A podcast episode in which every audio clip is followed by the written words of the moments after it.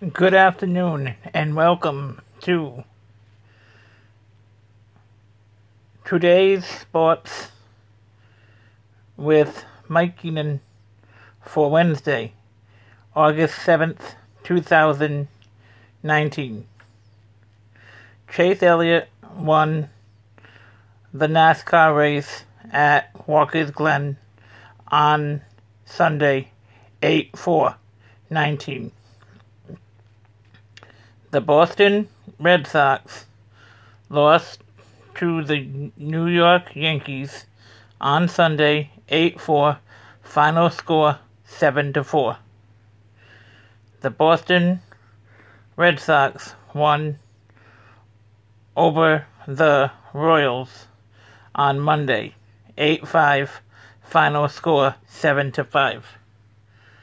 The Boston Red Sox face the Angels tomorrow at 7:10 p.m. And that is your sports update for Wednesday 8 7.